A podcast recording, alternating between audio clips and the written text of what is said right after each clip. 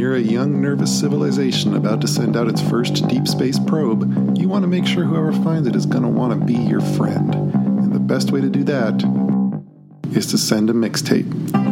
Earth's Mixtape is the podcast where we dive into the contents of the Voyager Golden Record, one song at a time, one picture at a time, one whale song at a time. Welcome back to Earth's Mixtape. This is the podcast where we review the contents of the Voyager Golden Record. I'm Mike Dunleavy, and with me, as always, is Roby Austin. and Hannah Ehler. this episode we'll be talking about tracks 3 and 4 of the Music of Earth, as well as photos 5 through 13 from the Golden Record Picture Archive.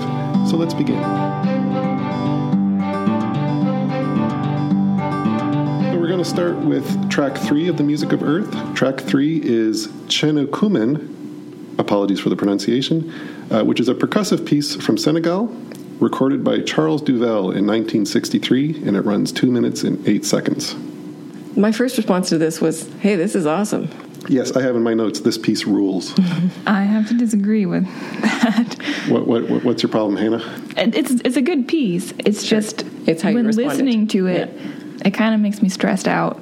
Feels a little tense. It's feel yeah, it feels tense, like uh, it's counting down, or I should be doing something very fast and I'm not fast enough, or I should be running away from something.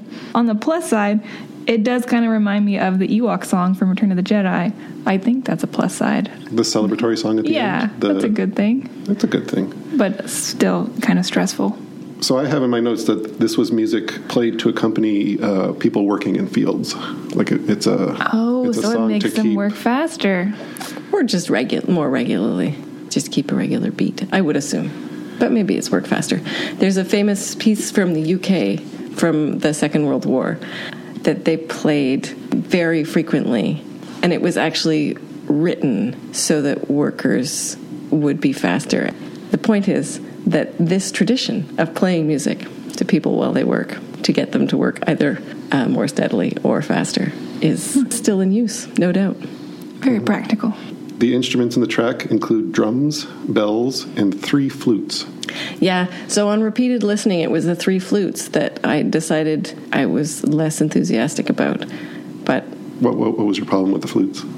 I just thought that, that the piece could have been more fun without them. I don't know. I, I'm, I'm not a. I think without them, it was just the same. The drums are the same, and the The bells. the bells are the same. The flutes were the only thing changing, The flutes do add the only non-percussive element to it. non-repetitive. Two against one. Anyway, my, my opinion of it is, you know, irrelevant to its impact on the uh, alien life forms that receive it. Yeah, and according to the notes for this in Murmurs of Earth, one of the reasons this piece was chosen it was it was meant to represent the sort of basic rhythms of music that is pervasive across Africa. And there's theories that this kind of rhythm was introduced by uh, migratory people in the early lost days. I don't know how much uh, backup there is for that, but it is a thing they noted. It's it's certainly true that the earliest instruments are flutes, and there's also rock gongs, which seem to be also from the era of say fifty thousand years ago, mm-hmm. which are both very super cool things. And Wow. So there's, I discovered when doing some research on this track, I discovered some controversy. And I think this is a controversy that we're going to address here and there as we continue through the Golden Record, but doing full research into the backgrounds of it is probably beyond our mandate here.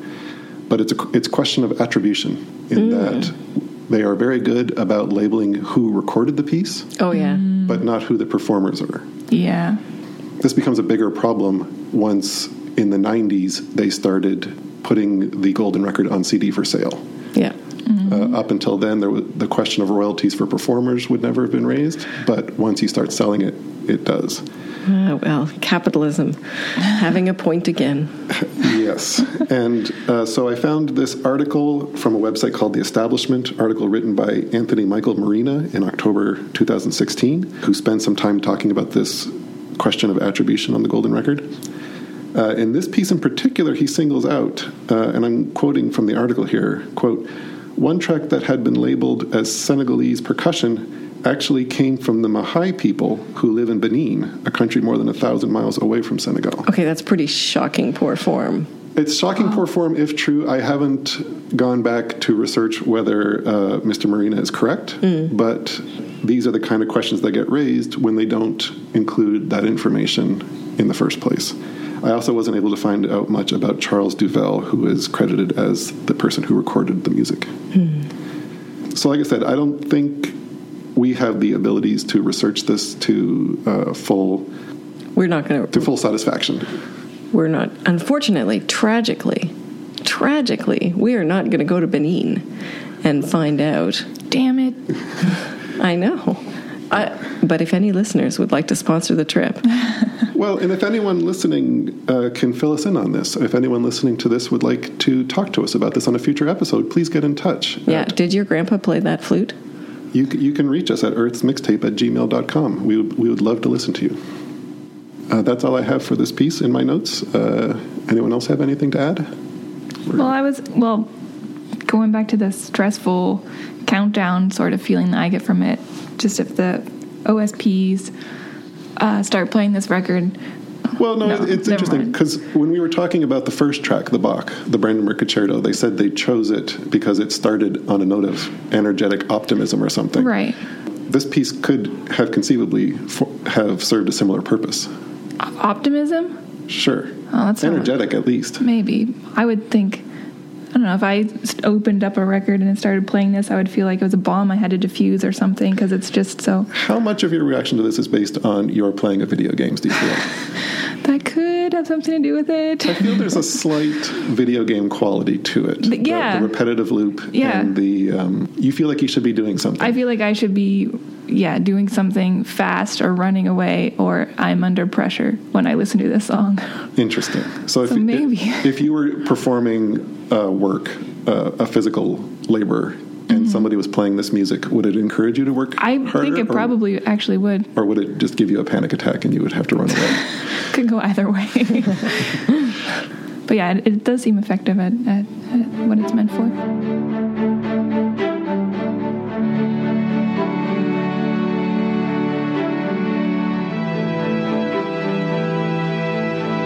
Okay, we're now going to move on to talking about pictures. Uh, we're going to start with, by talking about pictures five and six, titled in Murmurs of Earth as The Solar System. These are copyright Frank Drake. And Hannah, could you talk about what are in those pictures? Right, so there are two pictures here meant to represent all the planets in the solar system. Along the top, they have circles representing each planet, um, and there's one for the sun as well. So they're in their order of their uh, orbits from the sun. Um, so the top column we have, or sorry, top row, uh, we have the circles representing the planets, and then the consecutive rows we have um, parameters on information about those planets. So we have the diameter written in kilometers, followed by the distance from the sun, also in kilometers. Then there's the mass of the planet in um, written in mass of the Earth units, and finally the rotational period of each planet um, and, and the sun as well. So I think the first thing I notice about this is so we're using the units that we previously established in the physical unit In the previous two pictures, Previous- where they worked up the numbers and the units. Yes, and we are now using those kilometers. Um, Earth units is a new one, though, I think. I don't think that was previously established. And we have days. Um, so the first thing is they only put the units on the first two, they on the sun and the Mercury, the first two um, objects of each slide they have the units for, and then they drop them because they got lazy or they didn't have enough space. But I think that was a very poor decision. They pick it up again in the next picture for Jupiter. But yeah, Yeah, if you're All- gonna do it, just do it. It's all not numbers like- should have units. Yeah, and it doesn't Yes. take up that much space. It's seems like poor form to me. Yeah, I really think that you could have cut um, another 30 seconds. Uh, you could have faded 30 seconds earlier off our first piece this morning and put in those units. Well, they, they talk about how they split this up over two photos. Um, they put all this information on two photos because of the resolution available to them for the encoding of the information. They, if they tried to put it all on one picture, there wouldn't be enough resolution to make out the numbers. I would also like to point out that these rows of parameters, uh, diameter, distance from the sun, etc., are never defined. No. They never say what these numbers represent. There's no pictorial information about what those numbers mean. Yeah. There's just numbers. There's just numbers. Go- Going back to what you know, all of us here, all of your hosts of this podcast have had experience teaching uh, university undergraduates uh, basic physics and how to report uh, their experiment information. And one of the things we drill into them is always label your columns and always include units. Neither of which they have done. Neither of which they've done completely here, I, I think.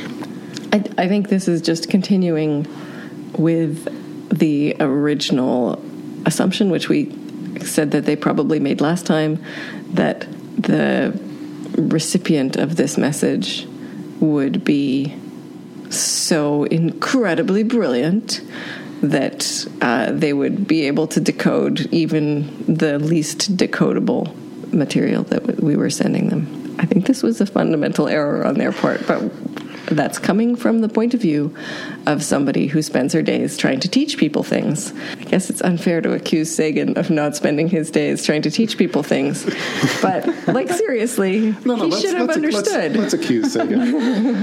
let's hold Sagan. Let's hold Sagan to task here. Well, there's a big difference between hosting television programs and giving people information that you want them to understand three years from now. That's true. Mm. That's true. But you can always rewatch a television program. That's true.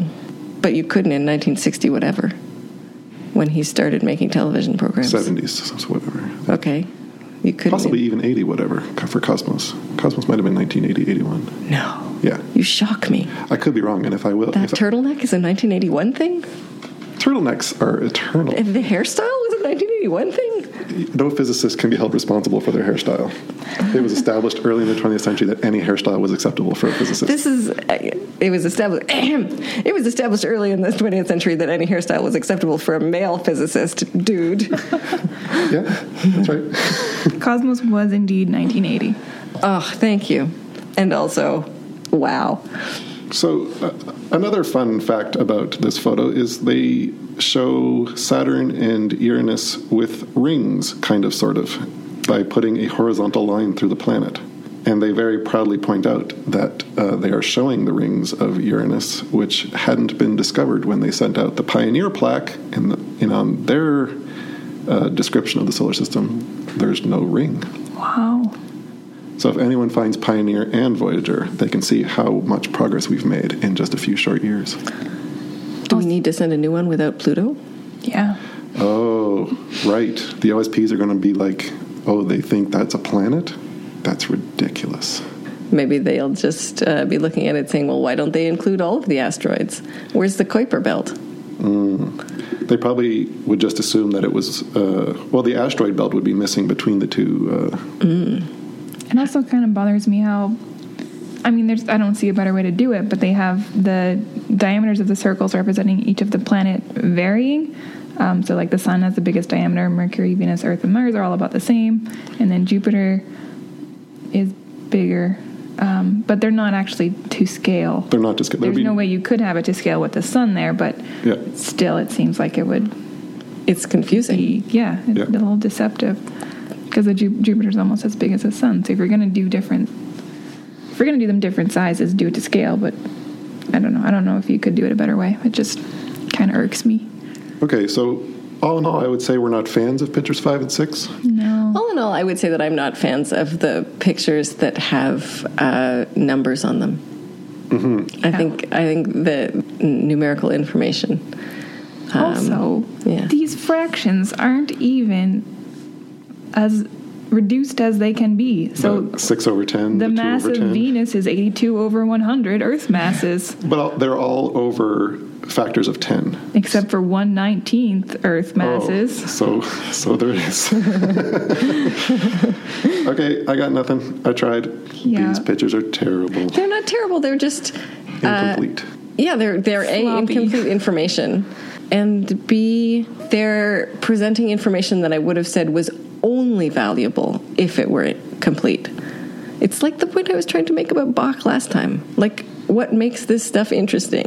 What makes 26,000 kilometers interesting is that it's in kilometers, right? Right. But they do define the they define the kilometer on the previous. Yeah, but they don't tell you that it's 26,000 kilometers in the third column. right. Mm-hmm. It's just they're just chanting numbers like incantations at that point. And assuming the OSPs will read things Cartesianally. Yeah. Oh yeah. What if they read right to left? Well, that would still be okay.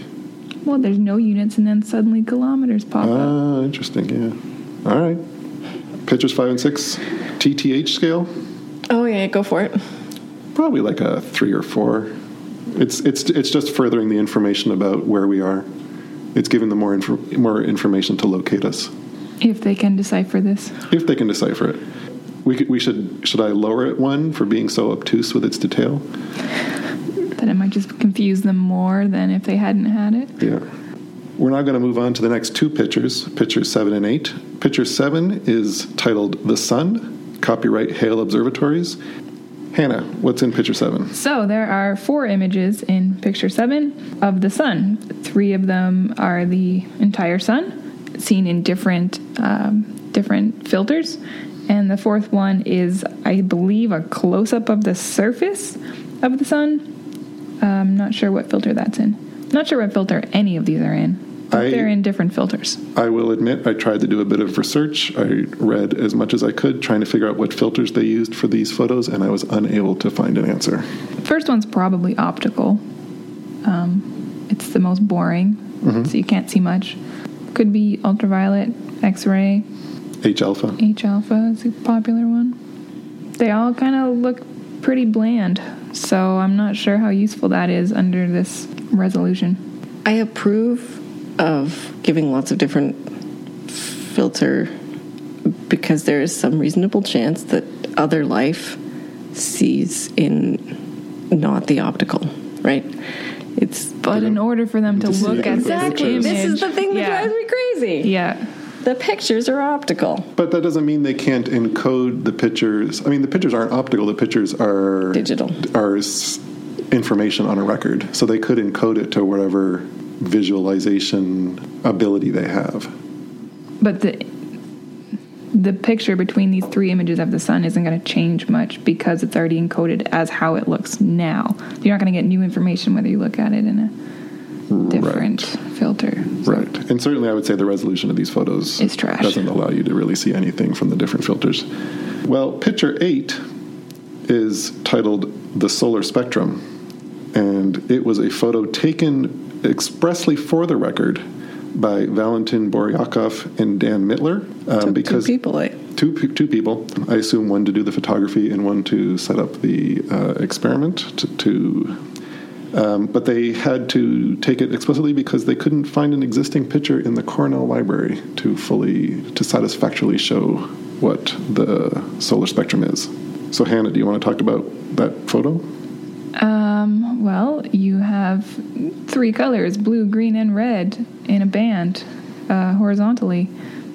And there are some lines through it, but they are hard to make out because it's poor resolution. So, but the- also, is there a, a scale on it anywhere? No, there is nothing. It is just is a no band of colors with some lines.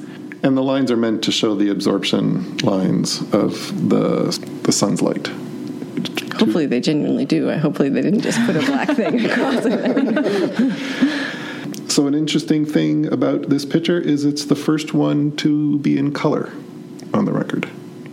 So, they did this by putting the information on three times one for red, one for blue, one for green, uh, with the hopes that the OSPs would see these three similar images and realize that they need to be put together.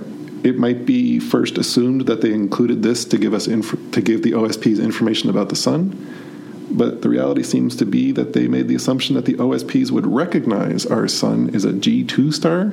Can you confirm that, Hannah? That is what our star is. I can't confirm if they recognize it or Okay, not. sure. And so that the OSPs would know what a G2 star was, and therefore would know what that spectrum was, and therefore they could use that to calibrate the red, blue, green reconstruction of color photos uh, Oh. going on in the series. That's not a terrible idea. I agree. Hooray for not terrible So ideas. the the image of the sun in different filters was not in color. That's right. So it's They- just they- black and white. They sent that in black and white. Here's some slightly different fuzzy circles. And that makes sense for filtered photos, which are meant to be a very restricted wavelength True. anyway. But you kind of want to give information about which wavelength you're showing.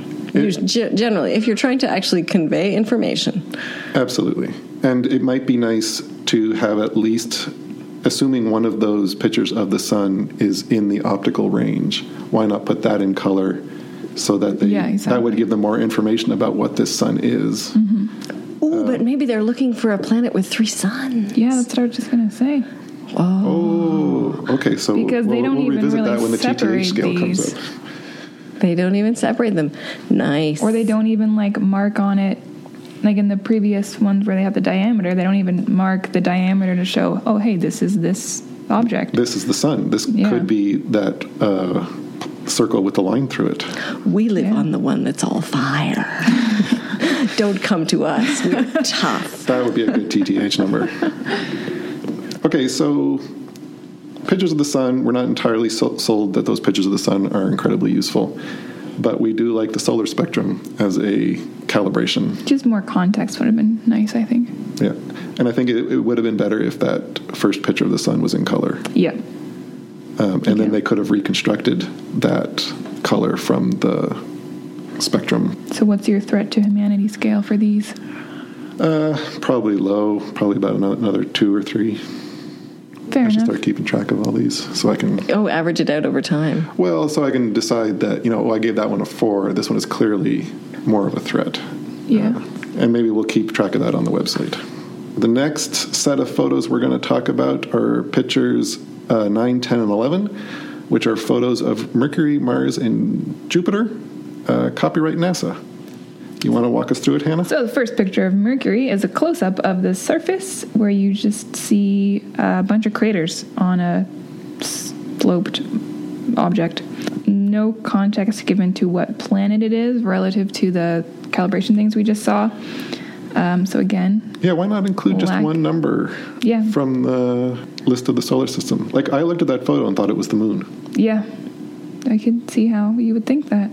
The next two pictures, though, do have some numbers for context. So the next one is Mars, which is uh, you can see a hemisphere with some dots on it. Some what's the word? Features. Features. That's the word. Thank you.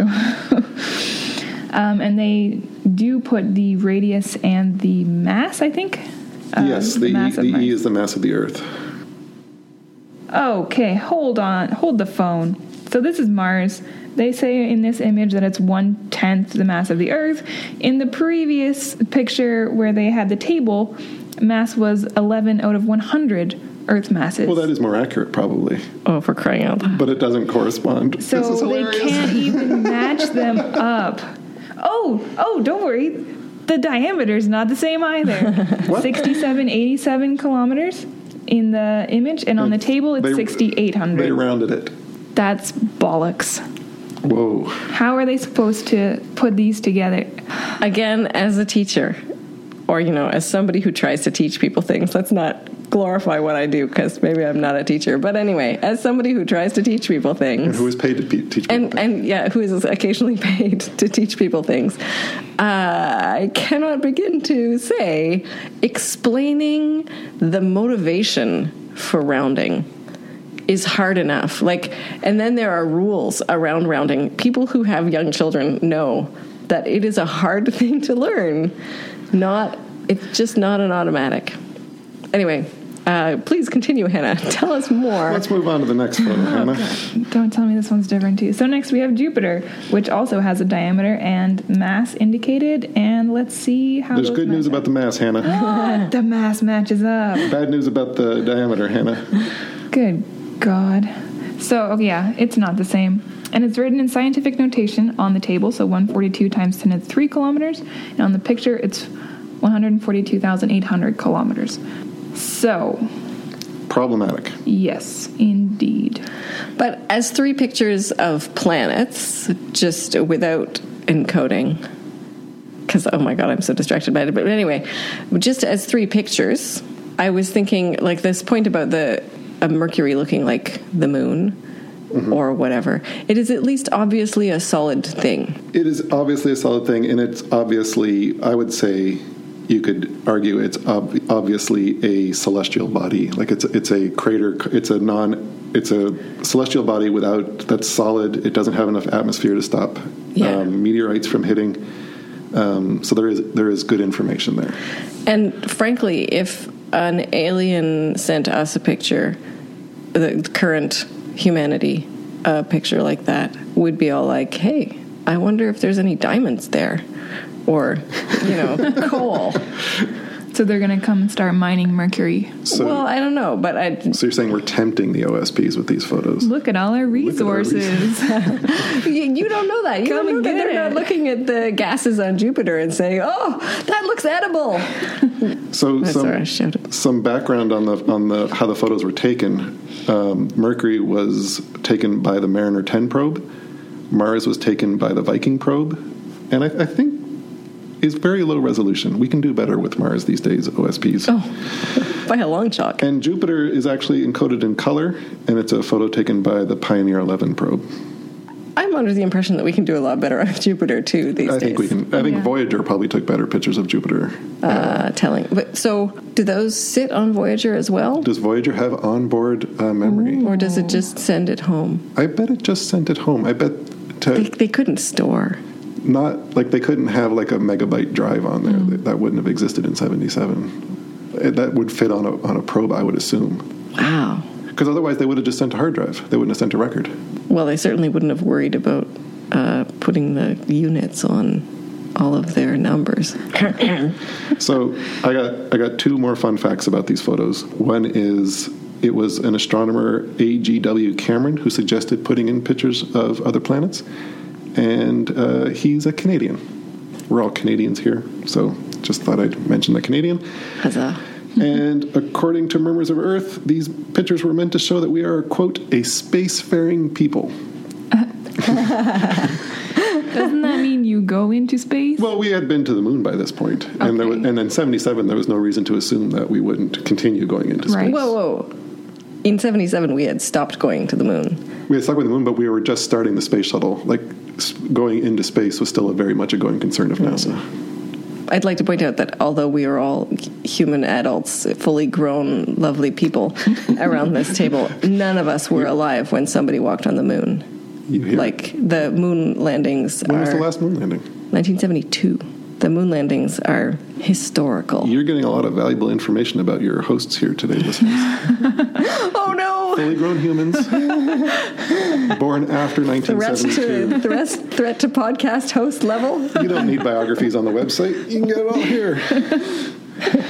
Uh, anything else we want to say about these three? I am disappointed. Once again, Hannah is disappointed. The last two photos we're going to talk about, pictures 12 and 13. Picture 12 is simply titled Earth, copyright NASA, And guess what? It's a picture of Earth. and it's in color. Well, the color of Earth is important, so is. uh, I will grudgingly. So, Hannah, how does, the, how does that diameter and mass match? So, well, one E for the mass, and on the table they have one, so they're at least they have the units here. holds up. and let's see the kilometers. looks, they like, are not the same. looks like we got some rounding God problems again. Damn it! We're going to be bleeping a lot of your. Uh, you're, uh, you're taking this really personally. Like it, it would just be so much easier for someone to look at something and match it to another number. Like small children can do that. That's how they learn. Like you match things up, puzzles. That's how I started. yeah. I think that's a very basic thing that is is reasonable to assume other things can do. So I think you know that's a good starting point. Hey, match these two numbers up; they're the same. Yeah, th- this is. But no, we can't make the numbers Well, no, the we can't. And I'm gonna I'm gonna cut them a tiny bit of slack. And the tiny bit of slack I'm gonna cut them is uh, the as we discussed in the episode zero, they were under severe time constraints to put all this together. I don't- You look you, so listeners. Hannah just gave me a look like she's not buying this for an instant. It takes just as much time to write out 112,756 as it takes to write out 12,000. But perhaps not time to look up what Drake was doing on his table and. Yeah, yeah, because talking to each other would have been a terrible no, there mistake. were no phones in 1970. Okay, but seriously, long distance charges in the 70s were astronomical, pun intended. still doesn't. I'm not still- appreciated, however. There is one more picture, I think. Oh, yes. Picture 13 is titled Egypt, the Red Sea, the Sinai Peninsula, and the Nile with the composition of Earth's atmosphere. Copyright NASA, and this is another color photo showing basically uh, that title A zoomed in picture of looking down on Earth from space. from space. Yes, um, and there are chemical compositions written as N2O2 H2O CO2 and an 18 with a circle around it, uh, followed by fractions. So I'm assuming this is showing the composition of our atmosphere. The relative composition of the gases in the atmosphere. And the um, while they don't define those symbols as meaning atoms on this photo, they do in the preceding one that Oh, we'll talk about in the next episode. okay. So they use they signify argon with 18 with a very solid uh, black circle around it, uh, meaning that that is the It's a noble gas, it's a noble it's gas got with, 18 with 18. Yeah, protons. um, but that nomenclature is established in the next photo. Okay. Maybe not total trash then. I can't wait to see how it's established. But anyway, There's pictures involved. I wonder how long the Red Sea is going to exist. Ooh, Just, just an idle piece of curiosity. If this You- you- probe ever reaches an, uh, another intelligence who decides to visit, and they come with their pictures, and they're like, "I want to see myself." Oh, it's gone. Well, I mean, we're talking about a, a process that's going to take thousands and tens of hundreds of thousands of years. I don't know. Look at the air. If they'd chosen the Aral Sea, we'd be uh, we'd be done for. Do you think they'll be mad if the Red Sea's gone? Just confused, but that's okay. If they come, they come ready to handle confusion anyway. Interesting. All these photos of the planets, photos 9 through 13, uh, were chosen by Carl Sagan. So there are all you Sagan fans out there. Um, these are his personal choices. I'm contemplating all of my Sagan bashing earlier in the episode, but I'm trying to get back on the the side of the Sagan fans so they Yeah, don't. that's uh, good. That's good. Kill us. we certainly don't want the Sagan fans to kill us. No. those- What we want is for them to come on and defend him vociferously. Yeah, if you're a if you're a Sagan fan, a a, a, a Sag head, Saghead? Do they call themselves that? Saggy Bottom Boys. Oh God. I assume they have the, they have a name. Turtleneck jobbers. This is all going to get edited. It's fine. Oh, that's too bad because I would probably pay actual cash money to see a bunch of dudes in white turtlenecks and uh, sorry, black turtlenecks and white jackets with Sagan wigs singing uh, bluegrass. Oh, singing "Man of Constant Sorrow." Yeah, that's the I Saggy would- Bottom Boys. I would, All right, not editing it out. I would really like to see that. Okay, Internet, make it so we've been chatting about photos for quite some time, which is fine because we because there's stuff that's going to get edited out.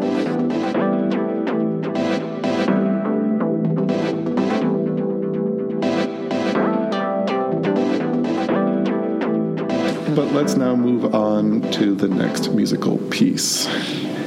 And the next musical piece we're going to discuss is track number four, titled Pygmy Girl's Initiation Song, recorded by Colin Turnbull in 1961 and runs 56 seconds.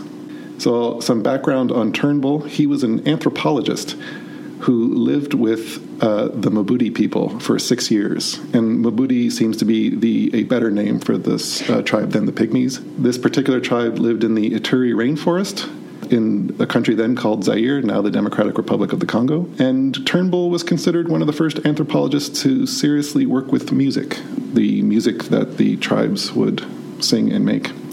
And in fact, he released a whole album called Music of the Rainforest Pygmies. I'm going to look that up. Yeah, and I think this track is from that album. Again, question of attribution. Uh, we don't know the names of the performers. But we know more about them than we know about the previous one, it feels. Yeah, I agree.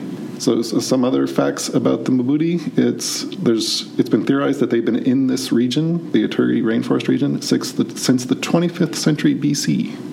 Holy smokes. There are references in Egyptian writing that uh, people strongly feel are referring to them. To answer a question people may have, uh, they are on average less than 1.5 meters tall. It's about Hey, that's me. Whoa. Oh, that's why they're called pygmy. Ah. It's probably not considered a. A proper. great name. Yeah, yeah. And here's a fun game their kids play. Oh God. They take a a sapling tree, like a thin, bendy tree, and they all jump on at the same time and bend it down. And then they play the uh, everybody has to let go at the same time game. And if you're the last one, you get slapped. And if, if, if you if you if you aren't as on the ball as your friends, yes, you get launched into the air. Oh man. This sounds amazing. I want to play this game, but I'm probably too big and fat. wow. Okay, so about this song in particular, this song, again, titled on the record as Pygmy Girls Initiation Song, this is from an Alima, or the Girls' Puberty Initiation Rite. Mmm. Launching Monarchy just right. Uh, would you care to elaborate on that? Well, no, but uh, it, there are some cultures in which uh, menarche, which is the onset of periods um, or menstruation, is celebrated, and there are some in which it's not. and uh, the ones in which it's celebrated are often a little bit friendlier to the lady types than the ones in which it is not celebrated. It's not a universally, I wouldn't have said that that was like a, a perfect Venn diagram. You know, like the ones in which uh, menstruation is considered filth are often not as nice to the lady types as the ones that are like, yay, you can have babies now, which is, oh, you know, Would you maybe know, like, not. Would you know like some background about the Mbuti? Um, Oh, no. this is oh, this is quotes it. by Turnbull, the it. anthropologist who lived with them for six years, and these this is information taken from Murmurs of Earth. Um, quoting here, quote, For the pygmies, it's a time of enormous joy when a young girl gets her first menstrual period. It's announced to the whole world. Her family is congratulated because now she can be a mother, and what greater joy for a girl. At the same time, they recognize the increased responsibility because among the Mbuti, no child may be born out of wedlock. In 50 years of fieldwork, anthropologists have found no documented case of any child being born out of wedlock there. So, when a girl first menstruates, she will sometimes wait for a friend to also have her first period, and then the two of them invite their friends, both older and younger, to join them in an Alima house where they live for a month. Continuing on, quote, during this time, boys who come to court them may enter the Alima house and sleep with the girls of their choice, but only with the approval of both the girls and their mothers. The mothers guard the house and prevent any undesirable youths from entering. They will give any such youth a good fight. Once inside, a youth may sleep with one or a number of girls by mutual agreement. It is considered a time of experimentation with long range marriage in view. And eventually they're paired into uh, wedlock. Other cultures do things differently. Absolutely. You learned it here, not first, I hope. And, and he says the Alima is one of the most joyous festivals in the Mbuti culture because it concerns itself with life and with the responsibilities of parenthood. I I don't know. Like what? I I got nothing. Other cultures are allowed to do their boy girl stuff in other ways, right? Yeah, boy girl stuff. that, that is what this song is, is eventually leads to. It's it's an initiation. It's a come hither. Oh, No, it's not really. It's not really. It- It's not. It's, I a celebration. It's a celebration. Yeah, it's. Uh, this is me putting my North American sexualization of young girls' culturalization onto another culture, and that's entirely incorrect. This is a celebration Mm-hmm. of the the miracle that lady types can make other human beings inside them after a few years of practicing being a lady type. Yeah. And we'll we'll get to that in the photos in future episodes. um, so I have some other facts about musical traditions of the Mbuti. They often will sing rounds, displaying close harmony, and sing polyphonically. Do you know what that means? Uh, it just means that there are many voices singing different um, melodic lines, so Okay. that they're not all m- marching, you know, moving their notes up and down together. So that that that ties into the the fact that they're singing, Singing rounds. rounds. Yeah. I would like to say that the that kind of music where you have an, a long rolling series, lots of notes, lots of sort of complicated motion within the song, and also, well, in this case, it's celebrating young girls, so that's probably one of the reasons why there were a lot of very high notes, but it's if you're listening to music from around the world, it's good to think about the context that it's in. And here, what we're we're looking for is something that will sound good in a forest, in a thickly, Oh, interesting. uh, thickly, you know, lots and lots of vegetation around, lots and lots of absorbing material Like in a rainforest. like in a rainforest. And so that's music that will carry, it's music that will hold its own in among a lot of uh, animal sounds if that's also happening in the background, unlike that the drumming that we heard at the beginning, which is better fitted to a field. Very interesting. Um, so I have one other uh, thing. Another. So I think the piece included on the record, the initiation song, falls within that. It kind of sounds like a round. You hear people singing different lines. But you hear the the the same Yeah. melodic motif coming up a couple of seconds later from Yeah. a different voice. Yeah. But there's another type of song they sing where, in the performance of it, they assign each singer a note. And so as you go from note to note, you go from singer to singer, and it's sung together in that way. Wasn't there an internet cat video like that or something? I would hate to make that comparison, but possibly. Well, okay, Great. so uh, the Amazing Mumford, and also And his Muppaphone. and his Muppaphone, and and is a great Muppaphone orchestra. And also, I don't know if any of you did the George Washington Bridge song when you were kids, but or My Hat It Has Three Corners. But anyway, primitive uh, North American songs can accomplish this, which is also fun. Yeah. Yeah, it seems like a fun thing to do. Yeah. And and require a lot of organization because Yeah. I would try to just sing all and have a hard time keeping track of what my note is. Thanks for listening to Earth's Mixtape. We'll be back in two weeks with another episode. Please rate and review us on iTunes, and maybe we will read your name on a future episode. Reviews will help people find out about the podcast, and maybe tell your friends about us. This week, we'd like to thank McKay O'Shard and Glorbus McDobson, who left us nice reviews on iTunes. Also, thanks to Tiffany F. and Astro Canada Magus, who are among the many people who tweeted about the show. Did we make a mistake or an omission? Heck yeah, we did. Let us know all about it on Twitter and Instagram. We're at Earth's Mixtape. Or email us at earthsmixtape at gmail.com. Earth's Mixtape is produced at St. Mary's University in beautiful Halifax, Nova Scotia, Canada.